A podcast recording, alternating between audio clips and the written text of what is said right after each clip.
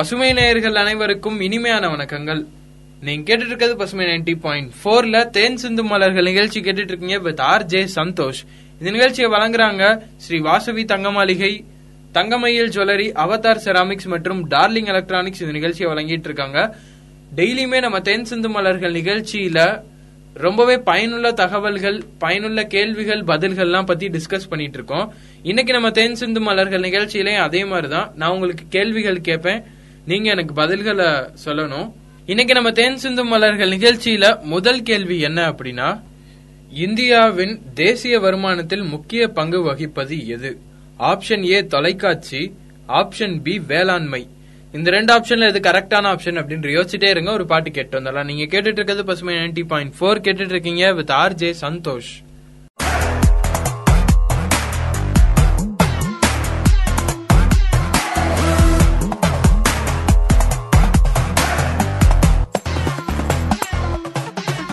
சூப்பரா ஒரு பாட்டு கேட்டிருப்பீங்க அப்படின்னு நினைக்கிறேன். நீங்க கேட்டுட்டு இருக்கிறது பசுமை நைன்டி பாயிண்ட் போர்ல தென் சிந்து மலர்கள் நிகழ்ச்சி கேட்டுட்டு இருக்கீங்க. இந்த நிகழ்ச்சியை வழங்குறாங்க Sri Vasavi Thangamaligai, Thangamayil jewellery, Avatar ceramics மற்றும் டார்லிங் எலக்ட்ரானிக்ஸ் இந்த நிகழ்ச்சியை வழங்கிட்டு இருக்காங்க.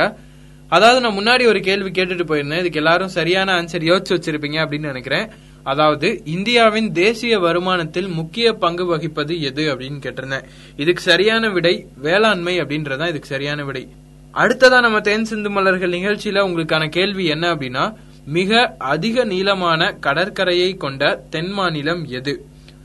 Option A Andhra Pradesh, option B Tamil Nadu.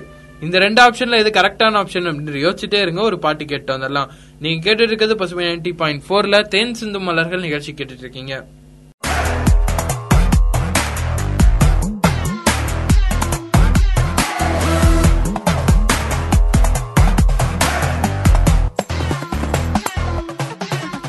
வேற லெவல்ல ஒரு பாட்டு கேட்டிருப்பீங்க அப்படின்னு நினைக்கிறேன். நீங்க கேட்டுட்டு இருக்கிறது பசுமை நைன்டி பாயிண்ட் போர்ல தென் சிந்து மலர்கள் நிகழ்ச்சி கேட்டுட்டு இருக்கீங்க வித் ஆர்.ஜே. சந்தோஷ்.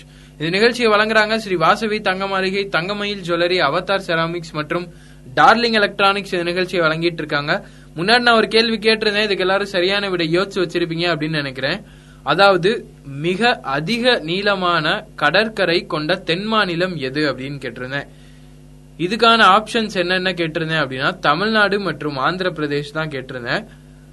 இதுக்கு சரியான விடை ஆந்திர பிரதேஷ் அப்படின்றதான் இதுக்கு சரியான விடை. இன்னைக்கு நம்ம தென் சிந்து மலர்கள் நிகழ்ச்சியில அடுத்த கேள்வி என்ன அப்படின்னா, ஈராக் நாட்டின் தலைநகரம் எது?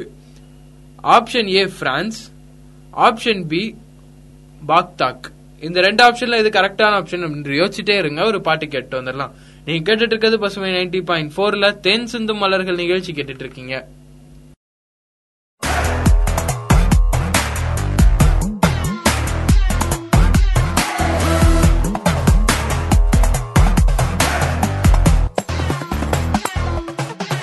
வேற லெவல்ல ஒரு பாட்டு கேட்டிருப்பீங்க அப்படின்னு எனக்கு நல்லாவே தெரியும். நீங்க கேட்டுட்டு இருக்கிறது பசுமை நைன்டி பாயிண்ட் போர்ல தென் சிந்து மலர்கள் நிகழ்ச்சி கேட்டுட்டு இருக்கீங்க. இந்த நிகழ்ச்சியை வழங்குறாங்க Thangamayil jewellery, Sri Vasavi Thangamaligai, Avatar ceramics மற்றும் டார்லிங் எலக்ட்ரானிக்ஸ் இந்த நிகழ்ச்சியை வழங்கிட்டு இருக்காங்க. அதாவது நான் இதுக்கு முன்னாடி ஒரு கேள்வி கேட்டிருந்தேன், ஈராக் நாட்டின் தலைநகரம் என்ன அப்படின்னு கேட்டிருந்தேன். இதுக்கு சரியான விடை பாக்தாக் அப்படின்றதான் இதுக்கு சரியான விடை. அடுத்ததான் நம்ம தென் சிந்து மலர்கள் நிகழ்ச்சியில என்ன கேள்வி அப்படின்னா, இந்திய அறிவியற் கழகம் அமைந்துள்ள நகரம் எது? Option A Mumbai, option B Bengaluru. இந்த ரெண்டு ஆப்ஷன்ல எது கரெக்டான ஆப்ஷன் அப்படின்னு யோசிச்சுட்டே இருங்க. ஒரு பாட்டு கேட்டு வந்துடலாம். நீங்க கேட்டுட்டு இருக்கிறது பசுமை நைன்டி பாயிண்ட் போர்ல தென் சிந்து மலர்கள் நிகழ்ச்சி கேட்டுட்டு இருக்கீங்க. சூப்பரா ஒரு பாட்டு கேட்டிருப்பீங்கன்னு நினைக்கிறேன். அப்படியே அந்த ஆன்சரையும் யோசிச்சிருப்பீங்க அப்படின்னு நினைக்கிறேன். நீங்க கேட்டுட்டு இருக்கிறது பசுமை நைன்டி பாயிண்ட் போர்ல தென் சிந்து மலர்கள் நிகழ்ச்சி கேட்டுட்டு இருக்கீங்க. இந்த நிகழ்ச்சியை வழங்குறாங்க Sri Vasavi Thangamaligai, Thangamayil jewellery, Avatar ceramics மற்றும் டார்லிங் எலக்ட்ரானிக்ஸ் நிகழ்ச்சியை வழங்கிட்டு இருக்காங்க. அதாவது முன்னாடி நான் ஒரு கேள்வி கேட்டிருந்தேன், இதுக்கு சரியான ஆன்சர் யோசிச்சிருப்பீங்கன்னு நினைக்கிறேன். அதாவது இந்திய அறிவியற் கழகம் அமைந்துள்ள நகரம் எது அப்படின்னு கேட்டிருந்தேன். இதுக்கு சரியான விடை பெங்களூரு அப்படின்றதான் இதுக்கு சரியான விடை. இந்தியா முதல் அணுகுண்டு சோதனை நடத்திய இடம் எது? இது வந்து உங்களுக்கான அடுத்த கேள்வி. இதுக்கான ஆப்ஷன் என்ன அப்படின்னா option A Tarapur, option B Pokhran. இந்த ரெண்டு ஆப்ஷன்ல இது கரெக்டான ஆப்ஷன் அப்படின்னு யோசிச்சுட்டே இருங்க. ஒரு பாட்டு கேட்டு வந்துடலாம். நீங்க கேட்டுட்டு இருக்கிறது பசுமை நைன்டி பாயிண்ட் போர்ல தேன் சிந்து மலர்கள் நிகழ்ச்சி கேட்டுட்டு இருக்கீங்க வித் ஆர்.ஜே. சந்தோஷ்.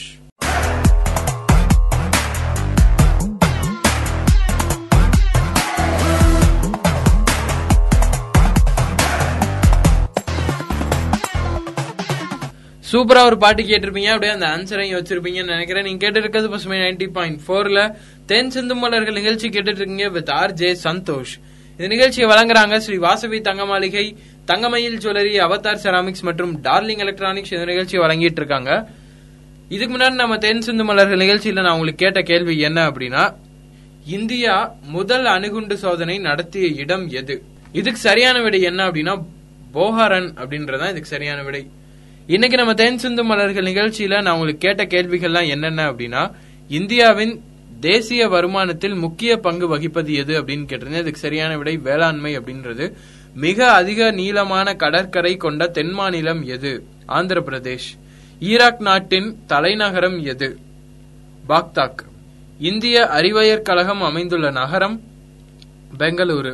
இந்தியாவில் முதல் அணுகுண்டு சோதனை நடத்திய இடம் போஹாரான்.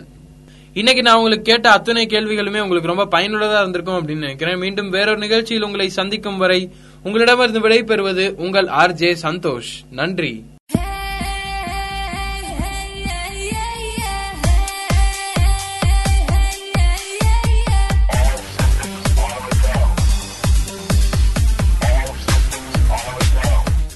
நேயர்கள் அனைவருக்கும் இனிய வணக்கம் கூறி நிகழ்ச்சியை தொடர்வது உங்கள் அன்பு தோழன் கவி வேலவன். நீங்கள் இணைந்திருப்பது பசுமை தொண்ணூறு புள்ளி நான்கு உங்கள் முன்னேற்றத்திற்கான வானொலி.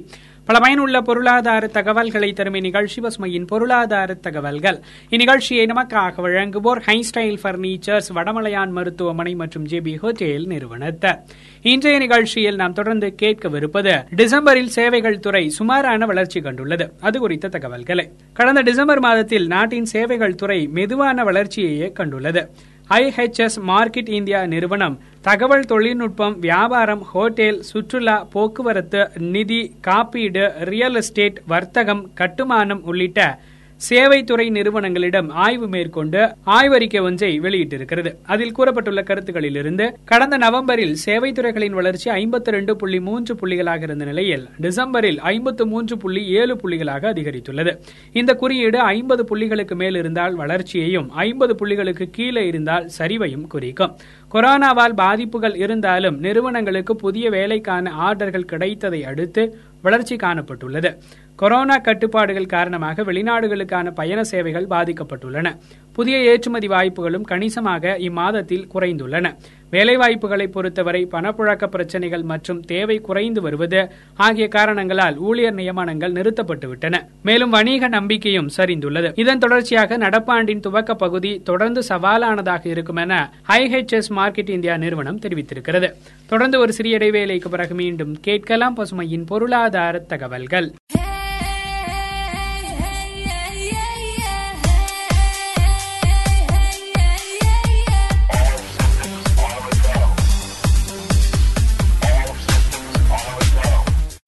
நீங்கள் இணைந்திருப்பது பசுமை தொண்ணூறு புள்ளி நான்கு உங்கள் முன்னேற்றத்திற்கான வானொலி. பல பயனுள்ள பொருளாதார தகவல்களை தரும் இந்நிகழ்ச்சி பசுமையின் பொருளாதார தகவல்கள். இந்நிகழ்ச்சியை நமக்காக வழங்குவோர் ஹைஸ்டைல் பர்னிச்சர்ஸ், வடமலையான் மருத்துவமனை மற்றும் ஜே பி ஹோட்டேல் நிறுவனத்தார்.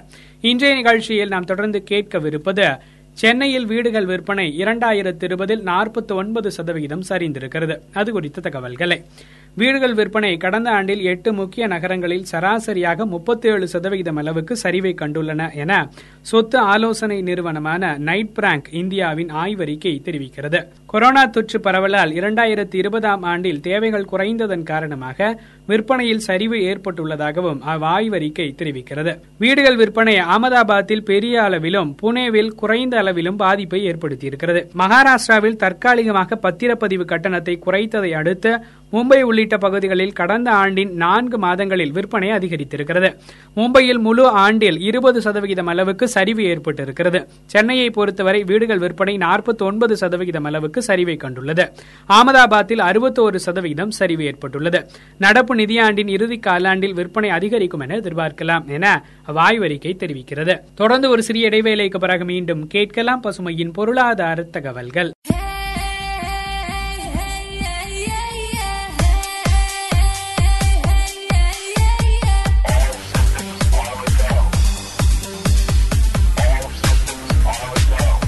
நீங்கள் இணைந்திருப்பது பசுமை தொண்ணூறு புள்ளி நான்கு உங்கள் முன்னேற்றத்திற்கான வானொலி. பல பயனுள்ள பொருளாதார தகவல்களை தரும் இந்நிகழ்ச்சி பசுமையின் பொருளாதார தகவல்கள். இந்நிகழ்ச்சியை நமக்காக வழங்குவோர் ஹைஸ்டைல் பர்னிச்சர், வடமலையான் மருத்துவமனை மற்றும் ஜே பி ஹோட்டேல் நிறுவனத்தார்.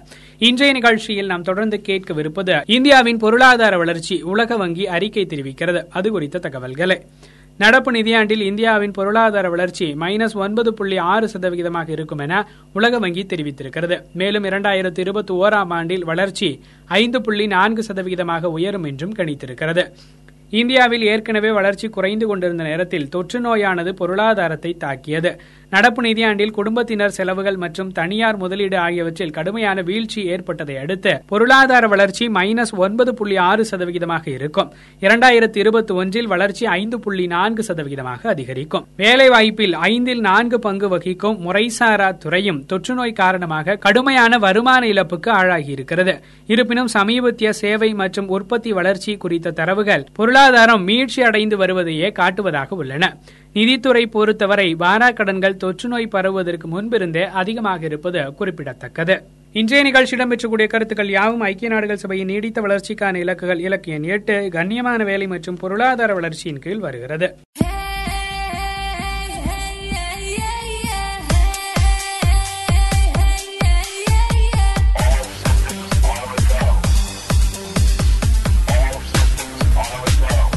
நீங்கள் இணைந்திருப்பது பசுமை தொண்ணூறு புள்ளி நான்கு உங்கள் முன்னேற்றத்திற்கான வானொலி. பல பயனுள்ள பொருளாதார தகவல்களை தரும் நிகழ்ச்சி பசுமையின் பொருளாதார தகவல்கள். இன்றைய நிகழ்ச்சி இடம்பெற்றக்கூடிய கருத்துக்கள் யாவும் நேர்களுக்கு பயனுள்ளதாக அமைந்திருக்கும் என நம்புகிறோம். மற்றொரு நிகழ்ச்சியில் உங்களை சந்திக்கும் வரை உங்களிடமிருந்து விடைபெறுவது உங்கள் அன்பு தோழன் கவி வேலவன். தொடர்ந்து இணைந்திருங்கள் பசுமை தொண்ணூறு புள்ளி நான்கு உங்கள் முன்னேற்றத்திற்கான வானொலி. இந்நிகழ்ச்சியை தொடர்ந்து நேயர்கள் கேட்டு பயன்பெறவிருக்கும் நிகழ்ச்சி பசுமையின் சிறப்பு பார்வை.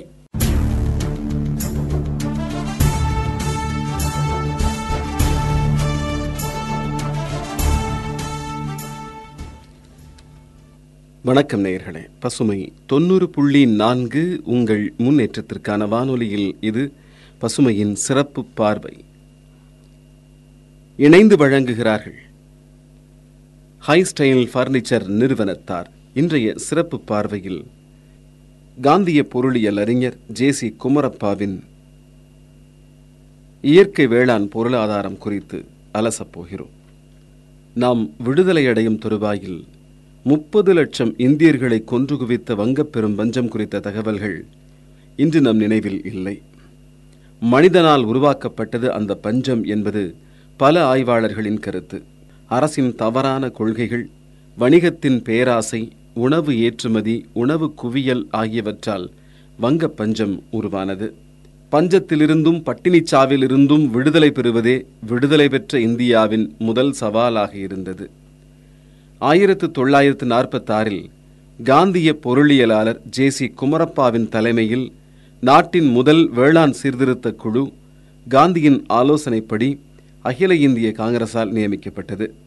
புகழ்மிக்க பொருளாதார வல்லுநர் தாண்டவாலா, விவசாய போராளி என் ஜி ரங்கா, சென்னை மாகாண முதல்வர் ஓமந்தூர் ராமசாமி செட்டியார் போன்றோர் அக்குழுவில் இடம்பெற்றனர். குமரப்பா ஆயிரத்து தொள்ளாயிரத்து இருபத்தொன்பது முதல் காந்தியின் வழிகாட்டலில் தொடர்ந்து வேளாண்மை சிக்கல்கள் குறித்து விரிவான ஆய்வுகளை செய்து வந்தவர். அவருடைய கருத்துகள் வளர்ச்சி குறித்த எளிய மாற்றுப்பாதைகளை காட்டின. அடித்தள மக்களின் நீண்டகால அடிப்படை தேவைகளை மையமாக கொண்ட அவரின் ஆலோசனைகள் மேல்தட்டு மக்களின் ஆடம்பர தேவைகளை முற்றிலும் புறக்கணித்தன. எனவே அவரின் கருத்துகள் மேல்தட்டு சிந்தனையாளர்களால் புறக்கணிக்கப்பட்டன. தேவைக்கு அதிகமாக உணவு தானியங்கள் இந்தியாவில் இன்று குவிந்து கிடப்பதாக அரசின் புள்ளி விவரங்கள் தெரிவிக்கின்றன. எழுபத்தி ரெண்டு மில்லியன் டன் கோதுமையும் அரிசியும் அறுபது லட்சம் டன் சர்க்கரையும் அரசின் கிட்டங்கிகளில் வாங்குவாரில்லாது தேங்கி கிடக்கின்றன. வல்லரசு கனவில் நமது தலைவர்கள் மிதக்கும் அதே வேளையில் ஆண்டுதோறும் சுமார் இருபத்தைந்து லட்சம் இந்தியர்கள் போதிய உணவின்றி பட்டினியில் சாகின்றனர் என்ற தகவல்களும் வருகின்றன. உலகிலேயே பட்டினியில் வாடுபவர்கள் மிக அதிகமான நாடு இந்தியா. சுமார் முப்பத்தேழு சதவீதம் இந்திய குழந்தைகள் போதிய ஊட்டச்சத்தின்மையால் உடல் வளர்ச்சியும் மூளை வளர்ச்சியும் பாதிக்கப்பட்டு பரிதாபகரமான நிலையில் உள்ளனர். உலக பட்டினி தரவரிசையில் மிகவும் மோசமாக தொன்னூற்று நான்காவது தரத்தில் இந்தியா நிற்கிறது. கிட்டங்கிகளில் குவிந்து கிடக்கும் உணவு, பட்டினியில் சாகும் இந்தியர்களை, பசியால் கருகும் இந்திய குழந்தைகளை நோக்கி நகரம் இருக்கின்றது. சந்தை பொது நலனை காக்கும் என்ற கருத்து ஆபத்தான பொருளாதார மூடநம்பிக்கை என்பது குமரப்பா உலகுக்கு தரும் செய்தி. இந்த மூடநம்பிக்கை திட்டமிட்டு பரப்பப்படுகிறது என்றும் அவர் கருதினார். தன்னிறைவு கொள்கையே இந்திய வேளாண்மைக்கு நீண்டகால நலனை தரும். தன்னிறைவு கொள்கைக்குள் நெறிப்படுத்தப்பட்டு வேக தடைகளுடன் சந்தை செயல்படுவதே பொருந்தும். வேளாண் சீர்திருத்த குழுவின் அறிக்கையின் வாயிலாகவும் தனது நூல்கள், கட்டுரைகள் வாயிலாகவும் குமரப்பா இக்கருத்தினை மிக அழுத்தமாக கூறி வந்தார். நிலம் உழுபவனுக்கே சொந்தமாயிருத்தல் வேண்டும். நிலம் உயிர் விளையும் ஊற்று. அது வணிகப் பண்டமில்லை, சந்தை பொருள் அல்ல. வேளாண்மையானது முதலீட்டாளர்களால் சிதையும் என்பது குமரப்பாவின் கருத்து. சிறிய குறு விவசாயிகள் பிற்போக்கானவர்கள், வளர்ச்சிக்கான தடையாயிருப்பவர்கள் என்ற கருத்தை அவர் நிராகரிக்கிறார். குறு விவசாயிகள் நிலவளத்தை பல்லாயிரம் ஆண்டுகளாக பாதுகாத்து வந்துள்ளனர். உற்பத்தியும் நிலத்தின் வளமும் சமச்சீராக இருந்திடல் வேணும். இன்னும் பல நூறு தலைமுறைகளுக்கு நிலத்தின் வளம் பாதுகாக்கப்பட வேண்டுமென்றால் சந்தை வேளாண்மையை அனுமதிக்கக்கூடாது என்கிறார் குமரப்பா. ஒரு பாடலுக்கு பிறகு பசுமையின் சிறப்பு பார்வை தொடரும்.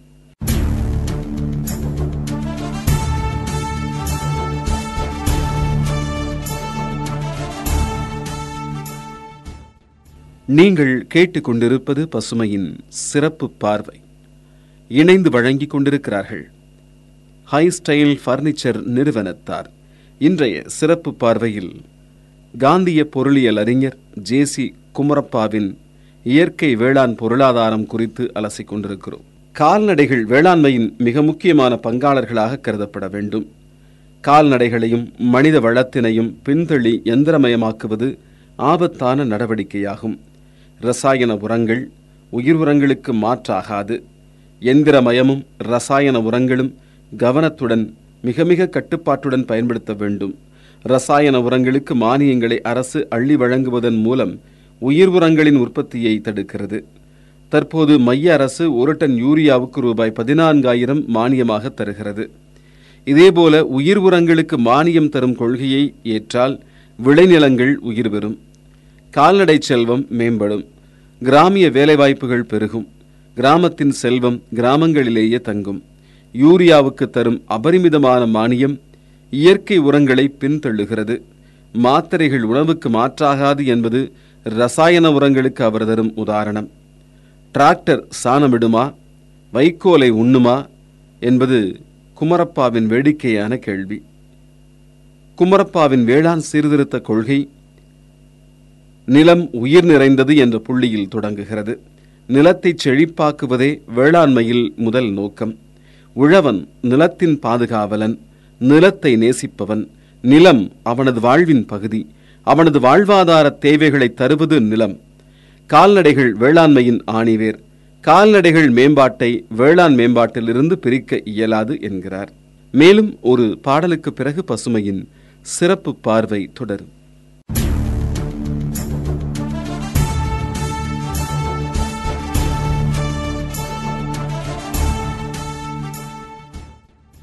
நீங்கள் கேட்டுக்கொண்டிருப்பது பசுமையின் சிறப்பு பார்வை. இன்றைய சிறப்பு பார்வையில் காந்திய பொருளியல் அறிஞர் ஜே சி குமரப்பாவின் இயற்கை வேளாண் பொருளாதாரம் குறித்து அலசிக் கொண்டிருக்கிறோம். நிகழ்ச்சியை இணைந்து வழங்கிக் கொண்டிருக்கிறார் ஹைஸ்டைல் பர்னிச்சர் நிறுவனத்தார். லாபத்தை அல்ல, ஊட்டமிக்க உணவினை அனைவருக்கும் தருவதற்கே வேளாண்மை உள்ளது. சிறுதானிய பயிர்கள், பருப்பு வகைகள், எண்ணெய் வித்துகள், காய்கறிகள் வேளாண்மையின் முதலடுக்கில் வந்திட வேண்டும். நெல், கோதுமை போன்ற பெருந்தானியங்கள் இரண்டாம் அடுக்கில் முக்கியத்துவம் பெற வேண்டும். உயிர்காக்கும் ஊட்டச்சத்து தரும் உணவுகள் முதலிடத்தையும், சுவைக்கான உணவுகள் அடுத்த இடத்தையும் பெற்றிடல் வேண்டும். ஆலை கரும்புகளுக்காக விளைநிலங்களையும் நிலத்தடி நீரையும் அதிக அளவில் பயன்படுத்துவதை ஜே சி குமரப்பா கேள்விக்குள்ளாக்கினார். ஆலை சர்க்கரை உணவுப் பொருளே அல்ல என்பது அவரின் நிலைப்பாடு. ஆலை சர்க்கரைக்கு முன்னர் பனஞ்சற்கரையே வழக்கத்தில் இருந்தது. பனை மரங்கள் சிறுதானியங்களைப் போல் உடலுக்கு நலம் சேர்க்கும் பல்வகை பொருட்களை தருபவை. இடுபொருள்கள் இல்லாது வறட்சியை தாங்கி பலன் தரும் பனைமரங்கள் விரிவுபடுத்தப்பட வேண்டும் என்றார் குமரப்பா. பனைமரங்களை முற்றிலும் புறக்கணிக்கும் அரசின் கொள்கைகள் அதேவேளையில் ரூபாய் பல்லாயிரம் கோடி அளவிலான மானியங்களை சர்க்கரை ஆலைகளுக்கு தருகின்றன. வெளிநாட்டுக்கு சர்க்கரையை ஏற்றுமதி செய்ய கடந்த மாதம் மட்டும் ரூபாய் மூவாயிரம் கோடியை சர்க்கரை ஆலைகளுக்கு மானியமாக ஒன்றிய அரசு வழங்கியுள்ளது. வேளாண்மை சார் கிராமிய கைத்தொழில்களையும் அவற்றுக்கான தொழில்நுட்பங்களையும் வளர்த்தெடுக்க குமரப்பா பெரும் முயற்சிகள் செய்தார். காந்தியின் தலைமையில் குமரப்பா அகில இந்திய கிராம தொழில்கள் சங்கத்தை உருவாக்கினார். மரச்செக்கு, பனஞ்சர்க்கரை, கை காகிதம் போன்ற நாற்பதுக்கும் மேலான கிராம தொழில்களுக்கான தொழில்நுட்பங்களை அவர் உருவாக்கினார். வேளாண்மையும் கிராமிய தொழில்களும் அடித்தளத்தில் இயற்கை சார்பான வளர்ச்சி பாதைக்கு இட்டுச் செல்ல வாய்ப்புள்ளது என அவர் எண்ணினார். சந்தைப்படுத்துவது ஒன்றையே இலக்காக கொண்டிருக்கும் வேளாண் கொள்கைகள் அடிப்படையில் வேளாண் கொள்கைகளே அல்ல, அவை சந்தைக்குள் வேளாண்மையை சிறைப்பிடிக்க நினைப்பவை. தற்போதைய வேளாண் கொள்கைகள் செருப்புக்கு ஏற்ற வகையில் காலை நெருக்குவது போல சந்தைக்கு ஏற்றவாறு வேளாண்மையை செதுக்க முயல்கின்றன. உண்மையான பொருளாதாரம் தொலைநோக்கு பார்வையுடன் மக்கள் நலனை இலக்காக கொண்டிருக்கும். நிலைத்த நலன் அதன் நோக்கம். சந்தை வணிக பொருளாதாரம் லாபத்தை இலக்காக கொண்டது. நீண்ட காலத்தில் அது பொது நன்மையை புறந்தள்ளுவதற்கான வாய்ப்புகள் அதிகம். சந்தையானது வேளாண்மையை சிதைக்கும் என்ற குமரப்பாவின் கருத்து அதிர்ச்சியை தந்தாலும் அதனை எச்சரிக்கை குரலாக எடுத்துக்கொள்வதில் தவறில்லை. பசுமையின் சிறப்பு பார்வைக்காக கதிரவன்.